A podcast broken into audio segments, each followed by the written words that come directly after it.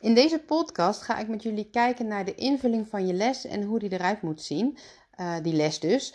Um, ik weet dat uh, tijdens mijn studie um, daar altijd behoorlijk veel aandacht was voor wat je allemaal in je les moest ja, proppen, wil ik bijna zeggen. Um, ik moest een aantal keer een praktijkexamen doen waarbij een hele waslijst aan elementen moesten voorkomen in die les. En dat waren uh, grote dingen en kleine dingen. Dus uh, drie werkvormen, op drie niveaus differentiëren, maar ook aan de deur staan als de leerlingen erbij komen of de klas inkomen. Weer aan de deur staan als de leerlingen het lokaal verlaten. En dan waren er nog een heleboel kleine dingetjes, zoals contact maken, um, opmerken dat iemand niet zat op te letten. Uh, dus eigenlijk 30 leerlingen tegelijkertijd um, um, ja, in toom houden. Hè? Dus het stukje klassenmanagement, het orde houden. En hoewel dat allemaal wel heel belangrijk was, vond ik wel voor starters, voor uh, docenten die stage lopen, het een behoorlijke waslijst. Nou, van die waslijst moest je dan een bepaald percentage, ik dacht uit mijn hoofd 90%, um, hebben laten zien om het examen te halen. En bij het afstuderen moest dat zelfs volgens mij 98% zijn. Nou, je kunt je misschien voorstellen dat ik dat behoorlijk um, uh, spannend vond om te doen. Ook al was ik toen al best wel um, op mijn gemak in de klas. En deed ik een heleboel dingen automatisch. Ik ging daar zo bewust op letten. Ik werd er heel zenuwachtig van. Nou, in die tijd noemde ik dat, uh, die opdracht dat het, uh, het laten zien van de perfecte les. En ik moet eerlijk zeggen dat ik zelf eigenlijk vind dat de perfecte les niet bestaat. Um, er zijn zoveel mensen, er zijn zoveel docenten en iedereen doet het weer op zijn eigen manier. Um, en dat is ook belangrijk, want ik denk dat het heel belangrijk is dat je bij het lesgeven ook bij jezelf blijft. Uh, en datgene doet wat bij jou past. Um, maar tegelijkertijd ook wel weer aansluitend op de belevingswereld van uh, de leerlingen. Maar daar komen we in een volgende aflevering dan weer op, uh, op terug. Maar voor nu wil ik toch nog even terug naar dat stukje perfecte les. Want alhoewel ik denk dat die perfecte les niet bestaat, um, heb ik in de afgelopen jaren wel gemerkt dat op welke school je eigenlijk ook werkt en, en op welk niveau je ook werkt en met wat voor een type leerling je ook werkt, um, een les in de basis heeft wel een aantal elementen die altijd terugkomen. En een aantal daarvan die zijn eigenlijk wel min of meer vast. En een aantal daarvan kun je vrij flexibel en um, uh, met je eigen inzichten invullen. Nou, op basis van dat inzicht heb ik uh, voor deze cursus een um, menu van een goede les gemaakt. Die vind je ook in, het, uh, in je leeromgeving. Daar kun je hem downloaden en hij staat ook in je e-book. Um, nou, wat wil ik nou eigenlijk met dat menu van een goede les bereiken? Ik denk dat in de basis een les bestaat uit een start, een kern en een afsluiting. En um, ik denk dat die drie elementen eigenlijk heel belangrijk zijn voor ja, het, slagen van zo'n les. Nou, en wat valt er dan onder een start? Bijvoorbeeld de ontvangst bij de deur. Um, de start van de les, hè, hoe begin je? Een goede start is toch al uh, vaak uh, het halve werk. Uh, het vaststellen van je doelen, het, die ook delen met je leerlingen. En um, het geven van een korte inhoud van je les. Dat zijn een aantal dingen die je volgens mij eigenlijk iedere les opnieuw moet doen. Nou, die start, die moet er gewoon zijn, wat mij betreft. Maar hoe jij je leerlingen ontvangt bij de deur, hoe jij die uh, les start en um, uh, hoe jij um, die doelen communiceert naar je leerlingen, ja, daar kun je natuurlijk in variëren. Daar heb je allerlei ja, werkvormen of maniertjes voor. Of nou, in ieder geval dingen die bij jou passen zoals jij bent. Um, daar kun je dus eigenlijk min of meer in variëren. Nou, dat tweede vaste deel is dan die kern. Hè. In die kern, wat mij betreft, um, komen dingen voor als het terughalen van de kennis. Dus je gaat kijken wat is er van de vorige keer nou eigenlijk blijven hangen. Um, je introduceert daar meestal ook nieuwe kennis. En als je dat niet doet, dan heb je misschien op basis van dat stapje daarvoor, die kennis terughalen, besloten dat er nog geen tijd is voor nieuwe kennis, maar dat er eerst uh, nog moet worden herhaald van kennis van de vorige keer. Um, dus dat komt in die kern voor. Vervolgens, ja, hoe ga je dat doen? Dat kun je doen door middel van uh, opdrachten, werkvormen, het didactiek zet je dan in. En aan het einde van die kern is het toch vaak wel heel prettig om even te checken: oké, is dit dan nu wel blijven hangen? En zo ja, wat is er dan precies blijven hangen? En is dat ook bij alle leerlingen blijven hangen of slechts bij een aantal?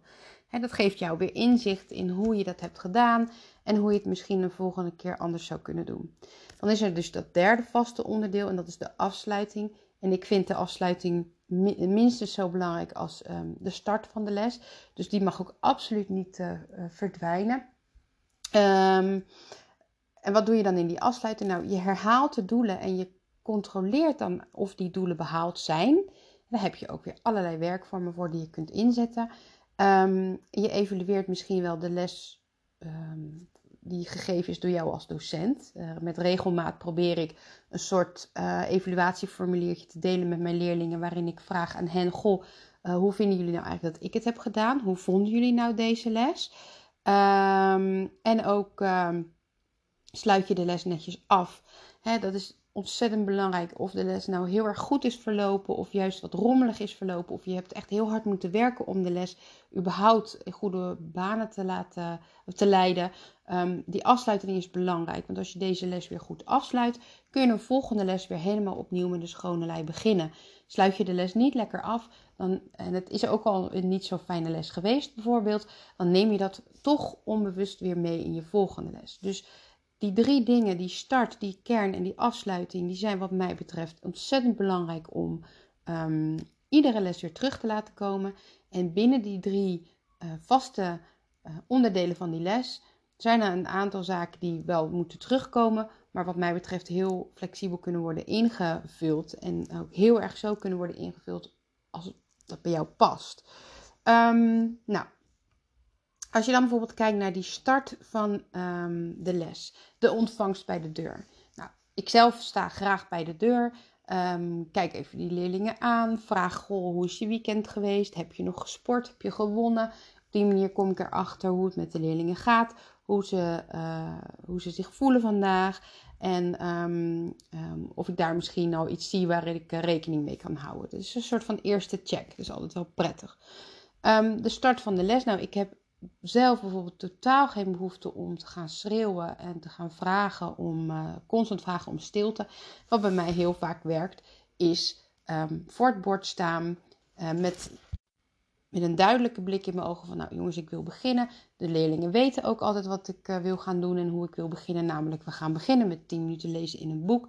En het wil ook nog wel eens voorkomen dat ik denk, nou, ik ga gewoon zitten met mijn eigen boek en ik begin te lezen. En dan merk je dat gedurende uh, een minuutje ongeveer, steeds meer leerlingen het opvat dat ik aan het lezen ben. En denken ze, oh ja, dat moest ik ook doen. Pakken ze ook hun boek. En zo gaat het als een soort sneeuwbal door. Dat zijn dingen die bij mij passen.